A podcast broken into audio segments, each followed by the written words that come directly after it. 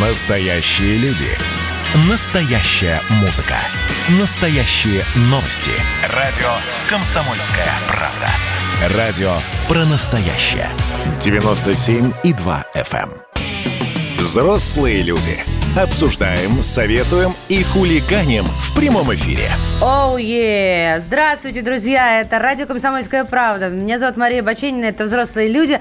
А, я, знаете, зашла в студию, чувствую не одна, но вот в, в машинах есть еще такой датчик объема. Он у меня встроен, практически как у любой женщины. Заходишь, думаешь, не одна, не одна. Открываешь глаза, повод проснуться, а тут кто? Правильно, наш Это мои феромоны. Это Фером... мои феромоны не дают тебе спокойно провести Феромоны. утро. Доброе утро. Феромон-то, это новое имя мужское. Твой феромон. Феромон Валентинович. Да, что ты хочешь? И Мария Баченина. А я уже представилась. это не так важно. У нас Феромон Валентинович, да, и Мария Феромонтовна в эфире. И вы, друзья, в главной роли YouTube-канал. Радио «Комсомольская правда», взрослые люди. Там, э, значит, заходим, общаемся, переписываемся, слушаем в кадре за кадром. А мы вчера вообще прямой эфир делали исключительно в YouTube с твоей легкой руки.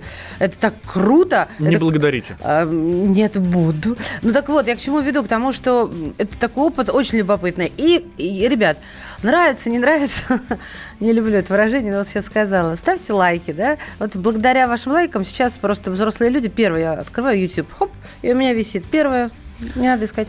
Красота. Слушайте, а кто из вас уже успел выйти на улицу? Уже, ну, там, москвичи или там не москвичи? Ну, по крайней мере, те, кто живут в, центральной части страны, поняли, какая там дрянь, да? Какая гадость. А что, там, а... там нормально вроде. Ну, очень морозно. Я вчера руки отморозила, даже не ожидала А, минус такого. два. Минус два у нас прямо сейчас, э, да, вот здесь вот Ты в Москве. Что, серьезно? Да, и вот такая вот история, она будет длиться еще, ну, примерно неделю. То есть вот такая погода, как сейчас, будет примерно неделю. А в Петербурге чуть получше, ну, ну и, или, может быть, даже, не знаю, может быть, похуже, потому что там влажность. чуть выше нуля. Соответственно, влажность выше, uh-huh. и вот то, что у нас уже немножко подсохло, под, подмерзло, оно не, там не подсыхает и не подмораживается. А вообще, вообще, там сейчас такая история, вроде как бы холодно, но не, это неправда. У нас не холодная осень. У нас осень отстает от климатической нормы. Знаете, насколько? На месяц. Ребят, на месяц. Листья с деревьев опали только вот-вот вот в начале ноября, сегодня 12 я напоминаю. Это тоже не норма. А, осень была такая, как в Воронеже, южное направление, да, Черноземье. Воронеж или Липецк, э, это, я практически цитирую Романа Вильфанда, научного руководителя гидромедцентра. И кстати, он же дал небольшой урок французского, украинского языка. Он напомнил, что октябрь – это жовтень. Ну, как это правильно будет? Жовтень, да? А, а может, нет. Э, ладно, неважно, в общем, вы поняли. То есть это в переводе то, что делает листья желтыми. А у нас они были желтыми? А-а, не были. Вот такая история. Такая история. 8 ноября еще был температурный рекорд. В Сочи был Майами практически. Но, но, но, есть хорошие новости. Э, все-таки говорят, что зима будет холоднее, чем прошлая зима. Mm-hmm. Вот. Но не такая, как должна быть. И это, честно говоря, писец, по-моему. Радио «Комсомольская правда».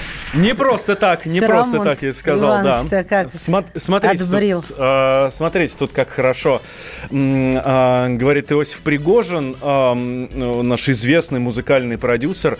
Э, так вот, Иосиф Игоревич говорит, что э, мат стал символом русского языка. Он говорит, елки-палки, говорит, куда не пойду, ну, в, в России еще более-менее, да, но за границей люди вообще не сдерживаются, вообще не сдерживаются. И а, не просто ругаются. облика морали, да? да? Вот, а вот это, знаешь, любимая история, вот никто не понимает, э, поэтому можно делать говорит, А ужас. я вообще иду по улице и слышу, как через, через слово, вот причем, знаешь, совершенно не соображая, где нужно, где можно, где нельзя.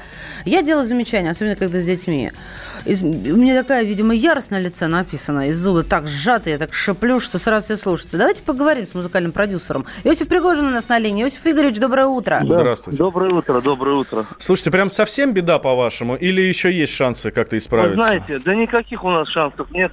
Но все дальше и дальше от нормального цивилизованного общества. Вы знаете, вот мат, это, знаете, я повторюсь еще раз, я умею ругаться матом, но я на нем не разговариваю. Если мы это делаем, то это мы делаем в каком-то своем кругу. Понимаете? Но и не, не то, что не этично. Мне кажется, надо создавать некий тренд на то, что это делать плохо. Что у нас так не принято, что... правда ведь? А, вот э, ну, давать нет, понять. Ну, другое поколение, понимаете? Нас uh-huh. уже никто не слышит. Мы так построили сегодня общество, да, то ли нас завели в такой тупик отдельно взятые граждане, понимаете, да? То ли еще что, я не понимаю. Но, понимаете, взрослые люди для молодежи перестали быть авторитетами. Вот для меня были авторитеты. А есть ли для молодежи сегодня авторитеты, э, которых они уважают, э, чье замечание что-то весит, понимаете? Они уже замечания воспринимают. У меня был случай в Монако, где мальчик э, орал матом на девочку, 15-летняя что ли. Прям слышно было. Иду и самое, сделал замечание мальчику, мальчику.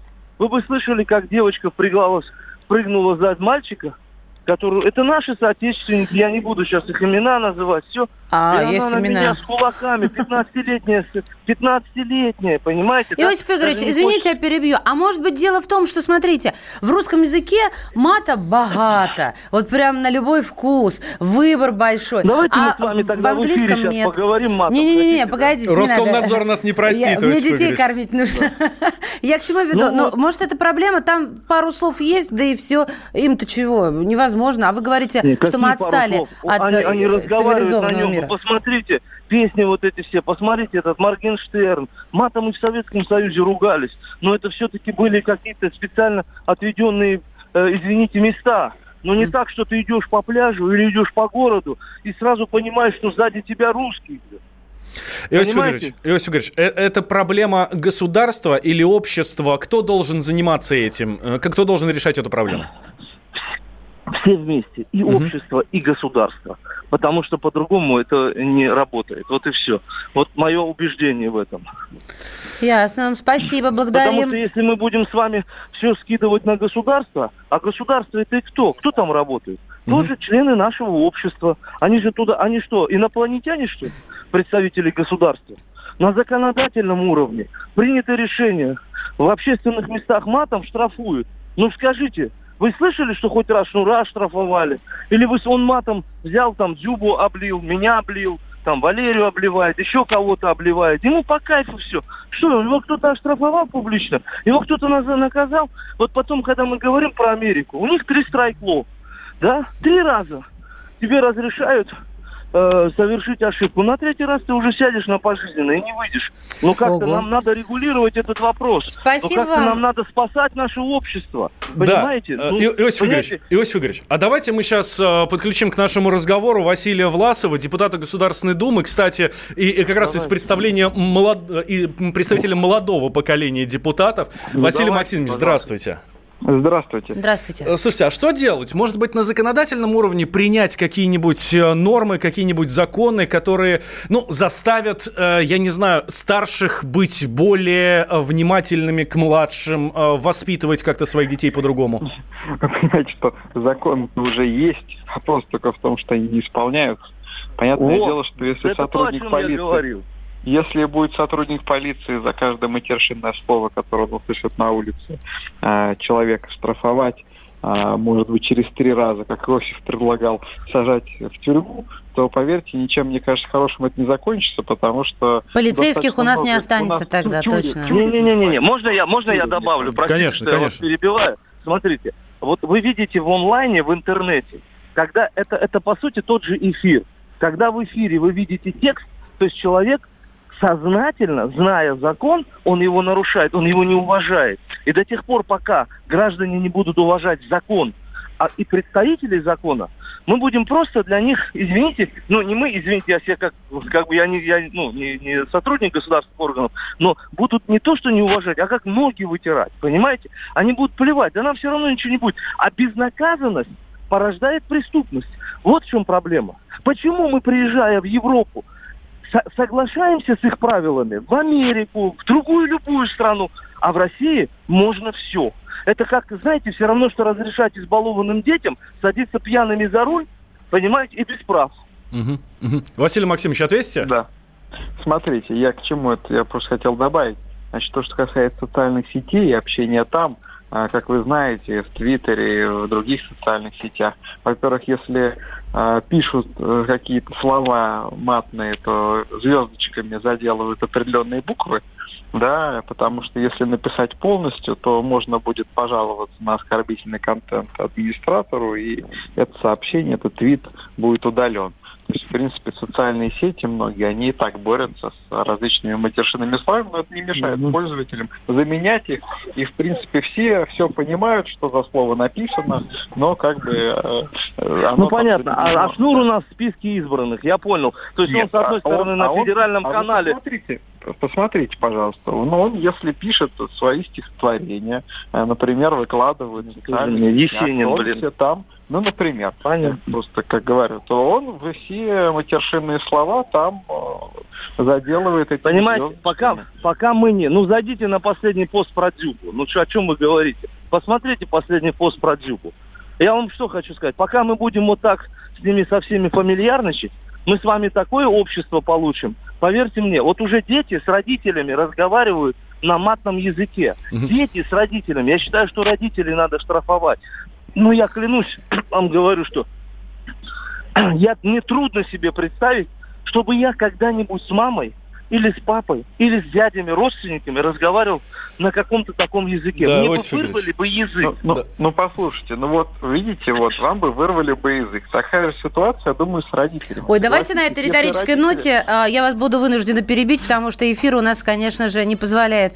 Хотя жутко интересно. Да. Иосиф Пригожин, музыкальный продюсер, а, а, Василий Власов, депутат Государственной Думы. Да, ради справедливости стоит сказать, что Шнура, насколько я знаю, все-таки на каждом его концерте штрафуют. Ну, вот это вот за публичный мат. Но вы же взрослые люди. А ругаетесь, как Сергей Шнуров в 90-е. Как дела, Россия? Ватсап-страна! Это то, что обсуждается и то, что волнует. Это ваши сообщения в прямом эфире, в том числе и голосовые. Каждый будний день с 11 до 15 часов с Михаилом Антоновым. Эфир открыт для всех. Включайтесь. Радио «Комсомольская правда». Радио про настоящее. Взрослые люди. Обсуждаем, советуем и хулиганим в прямом эфире.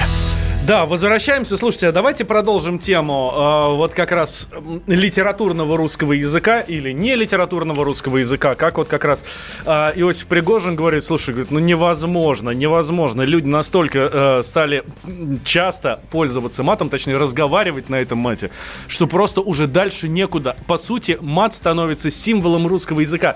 В отрицательном плане символом, а не в положительном, как бы многим а, хотелось, наверное. Э, я перефразирую на свой память понятный.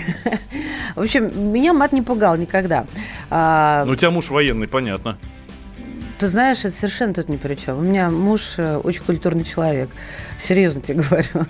Вот я когда начала с ним встречаться, еще удивлялась, вот, потому что стереотипов была полна. Нет, муж как раз не... В общем, не важно, не про мужа. Меня пугает молодежь.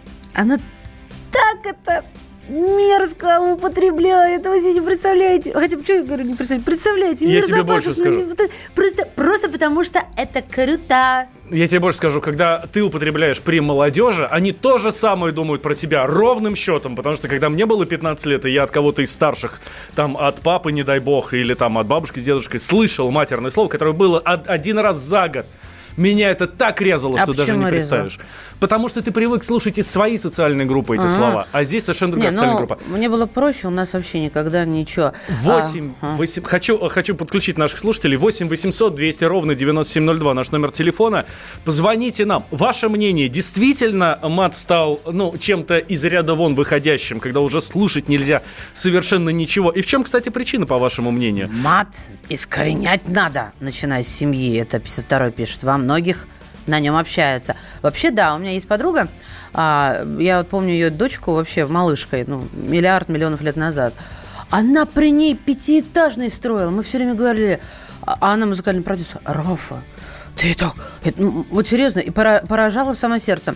Выросла девушка сейчас прекрасная. Вот просто образцовая дочь. Но это не конечно, никак не связано между тем, как мама общалась и э, как она ей удалось воспитать. Мне так кажется. А когда, конечно, что мама, что папа выстраивают отношения на мате, мне неловко за них, мне стыдно. А, так, а, ты уже прочитала вот это, да, что мат надо искоренять, начиная с семьи. Да, Во многих, а, собственно, там а, так общаются. Не прикидывайтесь дураками. Эти слова понижают культуру речи. Я мужик 51 год и матерюсь, и все такое. Но в обществе и при женщинах такие слова не а, произносят произношу. Где мы прикидываемся, я вот стесняюсь спросить, мужик 51 год. Вы абсолютно правы, я с вами согласна. Нормальные люди, в общем-то, вот так себя и, и ведут, и живут, да.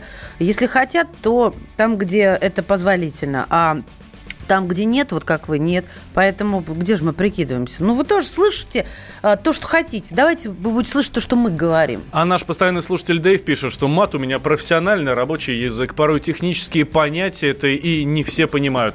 Да, Дэйв, но а, здесь же речь идет о том, ну вот э, Иосиф Пригожин, Иосиф Пригожин же говорит, а, что... Я, я тоже сейчас много вспомнил, это как поэтому... в армии объясняют, очень быстро выполнять да. приказы. Ну, понимаете, Иосиф же говорит как раз о том, что этого мата очень много просто на улице. Просто ну, да, люди да, между вот собой это, так вот, разговаривают. Это, да. Вот эта мерзость, которая как раз а, совсем не имеет отношения к тому, над чем мы с вами веселимся, иногда прикалываемся, иногда смешно. Но такое ощущение, что даже культура мата понизилась. Ты понимаешь, Валентин Андреевич? Вот такая петрушка. Ладно, давайте о серьезном, не против? Да, давайте о серьезном. А что касается мата, просто будьте культурней. Отобьемся, Жень? Радио «Комсомольская правда». Давайте в Армению отправимся. Что там происходит? А, Все совершенно неспокойно, как хотелось бы, даже несмотря на то, что... Краска к портрету, да. А, а, вчера Дина, она прибыла в Ереван и сказала вечером в эфире в прямом комсомолке, что вообще никого и все спокойно. Мы вспомнили сразу Минск, как они как на работу ходили, а потом уходили с работы домой, с митингов домой. Что сейчас делается на площади центральной Еревана? Мы сейчас услышим из первых уст. Э, Дина Карпицкая, да. наш специальный корреспондент с нами на связи. Дина, привет. Привет. Да, добрый утро. Или с тобой, наверное, надо уже здороваться Баров Дзес, да? Ну, еще пока не надо, я еще что сутки не провела, но скоро нужно будет, да. Дин, что происходит? Э, читаем ленты информационных агентств, э, пишут, что там создан комитет национального спасения в Армении, соответственно. Ереван охватили протесты, десятки задержанных. Партии э, оппозиционные проводят свои митинги, и а власть, соответственно, МВД выстраивает колонны из милиционеров, из полицейских у здания правительства. Ну, это примерно вот это и происходит, если только увеличительное стекло, лупу приложить к одному конкретному месту в городе. А в целом, вот я как вчера Маша сказала, что, э, ну, наверное, да, это белорусский такой сценарий современный, может быть, он уже, что люди днем митингуют, а вечером спокойно расходятся по домам. Я вчера после общения вот с, э, в прямом эфире с вами пошла дальше по городу, дошла и до разных других площадей. Вот. Еще больше свободы все осмотрела.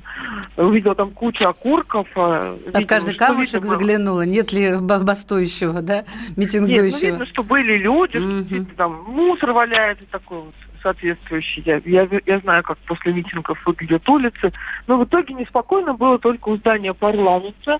Оппозиция вчера заявляла о том, что нужно срочно собирать внеочередную сессию, обсуждать отставку Пашиняна. А, для этого нужно было совет собрать, соответственно, парламента. Но э, совет никакой не собрался, потому что представители правящей партии просто на него не явились, не было кворума. Но оппозиция и людей вывела туда к зданию парламента. Я не скажу, что это была прям гигантская толпа, там довольно узкий такой, э, узкая улица, и даже движение по ней там перекрыли только на какое-то частичное время, но ненадолго. И до девяти вечера там было неспокойно, люди там собрались, кричали, даже кидали дымовые шашки в сторону парламента. Я пообщалась там со всеми митингующими, довольно такая публика. Это не подростки, не студенты, а такие уже ну, взрослые люди, а, осознанные. Ну, видел я там и... Вообще как-то странно они так разошлись, как, э, ну, как по команде. Раз, и пошли все. Дин, а, а что с Николой Ивановичем-то, Пашиняном? Что, как? Ему же до 12 ночи, э, ночи дали срок. Я бы даже сказал, с Николой Ваваевичем. да, спасибо. Вы можете посмотреть, он очень активно ведет Facebook. Я имею к слушателям нашим видео обращаюсь, что угу. объясняет, как это случилось. Вообще для меня как-то парадоксально, честно говоря, отношение к нему а, а, населения.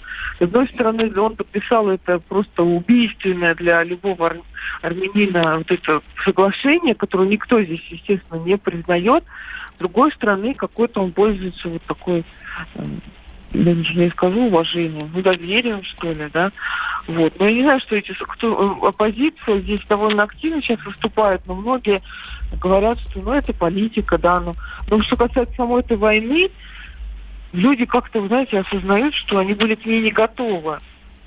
И почему-то не винят в этом э, никого. Вот как они так, да, вот плохо, мы отдаем часть территории, но мы еще будем бороться. Вот такое какое-то у них ощущение. Пока что больше они в каком-то таком шоке, может, они еще не признали даже, не поняли, что случилось. То есть это все так как стремительно произошло. Вот. Но Пашинян, он дает различные комментарии, он собирается, конечно, в какую отставку, рассказывает населению, э, людям, что э, эти митингующие, которые самые первые, первую ночь после подписания соглашения ворвались к нему в резиденцию, украли у него часы, там, духи, еще что-то. Парфюм. Комментарии, парфюм, да, и супруги. И там комментарии тут под этими его постами, что ты у нас родину украл. Ну, я вот вчера, на самом деле, много здесь ходила по улицам. А, не скажу, что здесь многолюдно, но люди все-таки, ну, там, есть и кафе, угу. ресторан, то есть какого-то ЧП или военного положения такого, я ну, не особенно Ясно. ощущаю. Да, один. Ультиматумы, в общем, пока накрылись, а, да, и все, все ждут что-то там и тянут. Ну, хотя в отставку, говорит, собирается. Дина Карпицкая, специальный корреспондент «Комсомольской правды». С Диной мы не прощаемся. Я уверен, сегодня целый день перманентно будет выходить. И не только э, сегодня, не только сегодня. Дина держит нас в курсе того, что происходит в Ереване. Делаем сейчас небольшой перерыв. Сразу после новостей продолжим. Никуда не переключайтесь, дорогие друзья.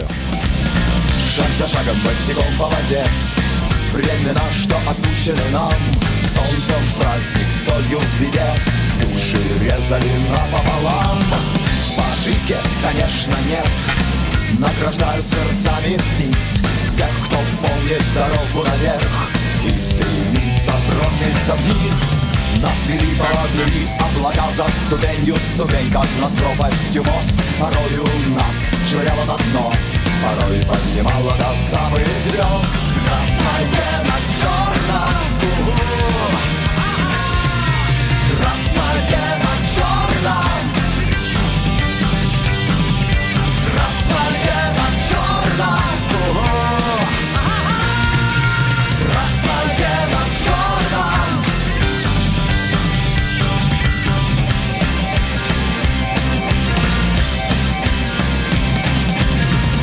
за шагом сам черт не брат. Солнцу время Гудеть часы. Словно вот теперь снегопад. По земле проходили мы. Нас величали черной чумой Нечистой силой чистили нас Когда мы шли как по бой Под прицелом пристальный глаз. Будь что будет, что было есть. Смех до слезы, а чем еще жить Если песню не суждено допеть Так хотя бы успеть сложить. Красное на черном Красное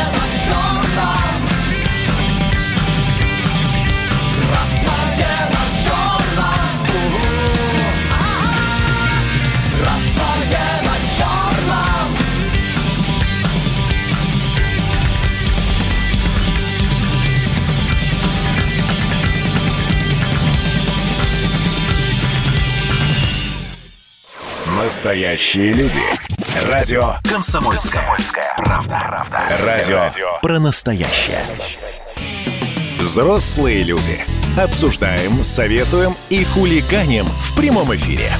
И делаем это вместе с вами, дорогие друзья. Давайте сразу э, наши координаты. Плюс 7 967 200 ровно 9702. Это Вайбер с WhatsApp, куда можете писать свои сообщения. Или 8 800 200 ровно 9702. Это номер телефона, по которому можете к нам сюда в студию дозвониться, с нами пообщаться и пообщаться со всей страной, по сути. Да, еще YouTube-трансляция. Заходите. Прямой эфир радио «Комсомольская правда». Взрослые люди, ставьте лайки, пишите в чате. Тут можно, конечно, он пишет мат, краткость русского оборота. Коль говорить с матом не умеют, значит, плюют в русскую душу. И вот такое мнение тоже имеет право на существование. Переходим к следующей теме. Госдума приняла закон о повышении НДФЛ налога на добав... Так, я что-то не так расшифровываю. Ладно, НДФЛ налог. Налог на, на доходы физических лиц. Точно, спасибо, да, Валентин. ну, утро красит э, не только стены, Неж, но и мой мозг. Цветом, да. да. А, так вот, на доходы более 5 миллионов рублей в третьем чтении, и оно окончательное. Этот, да, вот этот порядок взимания налога э, распространится, ну, там, на зарплаты, на дивиденды по акциям, на доходы от операций с ценными бумагами и так далее. То есть до достижения порога в 5 миллионов рублей доходы будут облагаться, собственно, по той ставке, которая есть сейчас, 13%, к которой мы привыкли. Все, что выше, это уже будет 15%. А с нами на связи обозреватель отдела экономики Евгений Беляков. А, Женя, здравствуй. Жень, привет. Да, доброе утро. Да, привет. Расскажи, пожалуйста, нам, как эта штука будет работать. А, ну, э, сразу уточню, что облагаться а, налогом будут только постоянные доходы. Ну, грубо говоря, вот то, что ты перечислил, э, то есть, грубо говоря, э, налог на зарплату угу. будет повышен. То есть, если вы зарабатываете, допустим, да, если вам повезло, вы зарабатываете 6 миллионов рублей в год, то есть 500 тысяч рублей в месяц, то с 5 миллионов э, рублей, соответственно, будет браться 13% налог, а вот с дополнительного миллиона 15%. А, вот именно бы... так. Не со всех 6 миллионов будет браться сразу 15%. Просто это очень большая разница. Конечно, конечно, да. Э, специально так сделали, и это очень правильное решение. Мы, по сути, учли э, плохой международный опыт, когда э, получается, что в некоторых странах, например, в Швеции, э, там, если ты переступаешь определенный порог, допустим, начинаешь получать на несколько тысяч, э, условно, крон больше, да, допустим, ну, в местной валюте, то получается, что ты, может быть, и переступил этот порог, но получаешь столько же, Э, сколько и получал до этого, потому что ты просто попадаешь теперь под более высокую ставку, и у тебя съедается вся эта разница э, более высокой ставкой. У нас сделали более ну, плавный переход, и это действительно очень такой правильный ход. Более, более гуманно. Самое, да, э, гуманно и считать легче, и это, ну, как бы не дестимулирует людей зарабатывать больше. Это важный, ну, такой хороший капиталистический принцип, который у нас, вот, слава богу, остался. А как вся а... эта история будет считаться, Жень? Смотри, а, по итогам года, да, вот по а, вот этой справке 2 НДФЛ а, у, будут смотреть, сколько ты заработал, 4 900 или 5 100, да? И уже, и уже в результате присылать э, там на, на, налоговую декларацию, там налоговое уведомление, что заплатите, пожалуйста, еще вот столько-то налога. А, ну, да нет, ну, у нас же работодатель за нас платит, поэтому здесь ничего не будет присылаться никому, а, просто работодатель э, в бухгалтерии рассчитает этот налог, и, собственно, а, на этом все. А, что касается дивидендов и прочих доходов, а, то по ним будет, э, ну, соответственно, платить тот налоговый агент, который сейчас за это и платит. Например, если это а, дивиденды по акциям, то, соответственно, брокерская компания а, сделает это тоже за вас. А, здесь тоже ничего не нужно а, будет дополнительно делать. А, что касается, например, ну, вот тоже важный нюанс, э, допустим, а вдруг я продам в следующем году квартиру, да, допустим, в Москве, да. и получу 20 миллионов рублей. Вот э, неужели с меня за это теперь возьмут какой-то дикий налог, да, 15-процентный?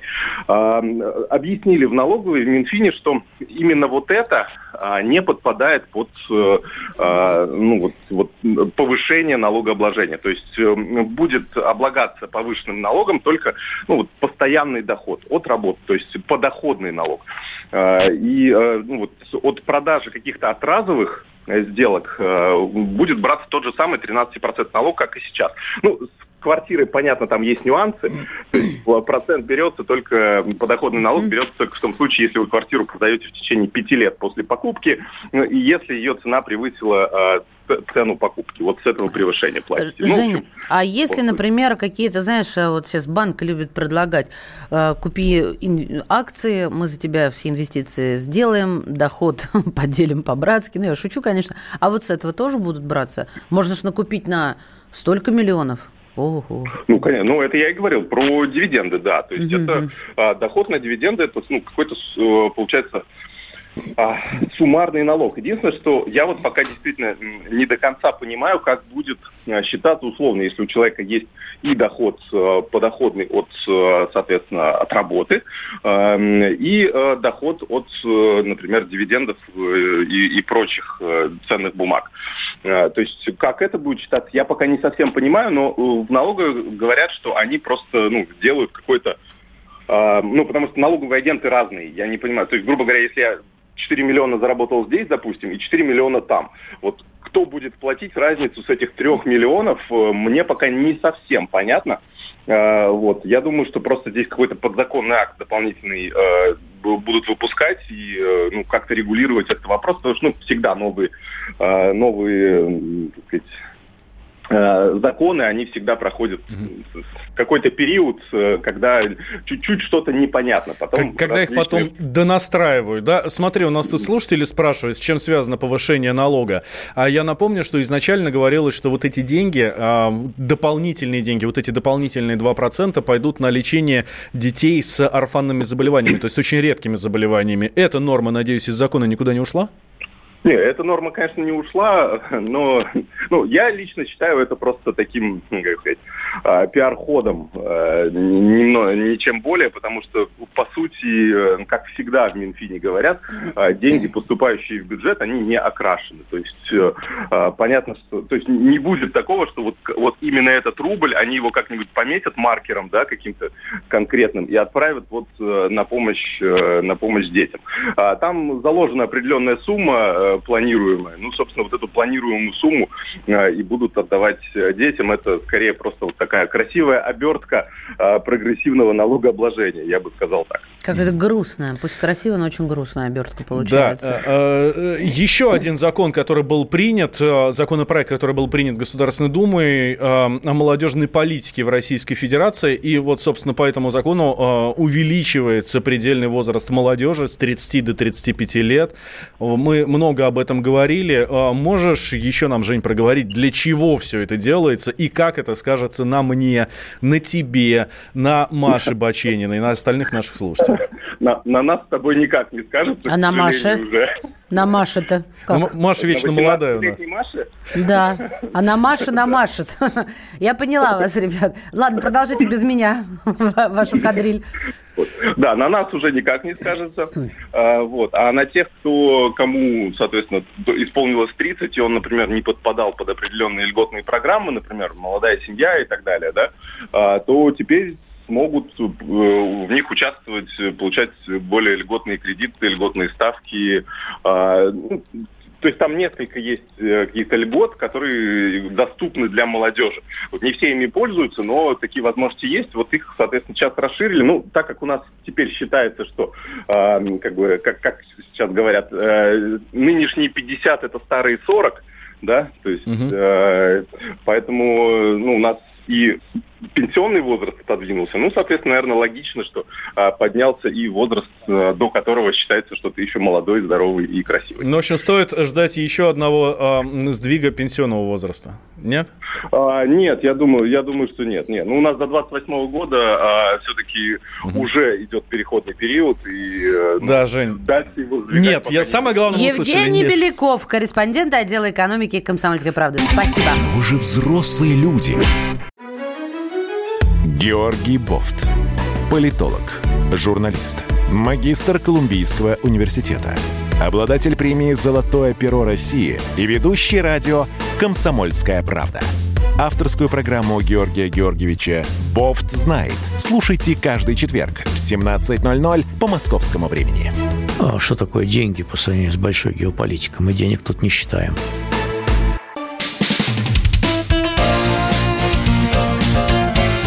Говорит полковник. Нет вопроса, на который не знает ответа Виктор Баранец. Ча-ча-ча. Да, да, да, да. Здрасте, доброе утро, дорогие друзья. К нам присоединяется Виктор Николаевич Баранец, наш военный обозреватель, э, настоящий полковник и просто человек с богатым жизненным опытом. Виктор Николаевич, здравствуйте. Здравствуйте, Виктор Николаевич. Доброе утро, ребята, доброе утро. Э, Виктор Николаевич, смотрите, тут накануне президент Путин эм, обмолвился, я бы даже так сказал, что эм, практически создан уже новый пункт управления стратегическими ядерными вооруженными силами в России, и э, что он э, ну, неприступный ни при каких обстоятельствах.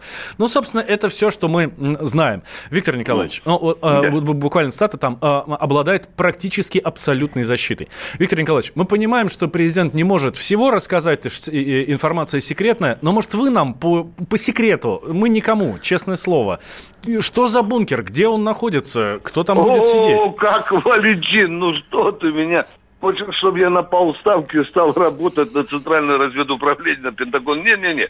Я просто скажу, что в глубоких-глубоких недрах земли российской, может быть, на глубине один километр, будет и уже работает этот пункт, который не достанет самый мощный ядерный заряд в мире. Точка. Валентин, я позволю себе э, все-таки человечеству ответить на главный вопрос. Ведь вы все услышали. Запад рвет выступление Путина на на, на рвет просто на цитаты. А что произошло? Почему Путин сейчас об этом заговорил? Ведь и мне вчера было интересно, и вам, наверное, будет интересно. Докладывает полковник Баранец. Таких причин несколько. Ну, во-первых, меняется стратегия и тактика применения и ядерных, и неядерных ударов со стороны Соединенных Штатов Америки. Они там чертову дюжину уже доктрин изобрели. Одна из них называется эм, тактика мгновенного удара по любой точке земного шара. Понятно, меняется тактика, меняется скорость э, и принятия решений, и меняется, в общем-то, время, подлетное время для э, того, как ракеты будут лететь, скажем, из той же Европы. Ведь э, если американцы поставят там свои ракеты, это уже будет не 15 минут до Москвы и не 20. Mm-hmm. Это может быть вообще секунды, потому что эти ракеты фактически под балконом у нас появятся. В чем еще причина? Раз, американцы разрушили всю систему сдерживания ракет. И я начинаю тут перечислять и договор о ракетах средней меньшей дальности, и ПРО, и СНВ, и открытое небо, и так далее. Меняется мир. И Россия обязана, обязана вырабатывать такие средства, которые бы гарантировали нам и вам защиту. Далее идем. Появились новые гиперзвуковые средства Э, э, у нас э, ракеты, да, некоторые из них и, и, я, имеют ядерные боеголовки. Они тоже будут теперь перечислены к стратегическим ядерным силам, и их тоже надо включить в систему управления. Есть и новый, еще новый момент. В России, дорогие друзья, есть так называемое оружие судного дня. Это когда уже не будет никого, ни Кремля, ни правительства, ни Минобороны, ни Генштаба, никого не будет. А месть тем, кто нападет на нас, будет, потому что это у нас есть такая система, которая сработает и после ядерного э, нападения. И последний, пожалуй, момент, дорогие друзья. Э, вот у нас есть национальный пункт управления обороной государства, дорогие друзья он постоянно подвигается кибератакам. Кибератакам подвергаются наши спутники разведки, и управления, и Путин ставит задачу, что ни при каких обстоятельствах вот эта вся система управления не должна быть порушена противником. Можно говорить еще о множестве других фактов, но об основных я сказал. Ну, Будем надеяться, что... моя страшна. Будем надеяться, что никогда в жизни не пригодится ни оружие, ни этот пункт. Ты понимаешь, Путин тоже недавно сказал, что у американцев изменилась ядерная доктрина, и что да. они по этой доктрине могут применять ядерное оружие против неядерного нападения.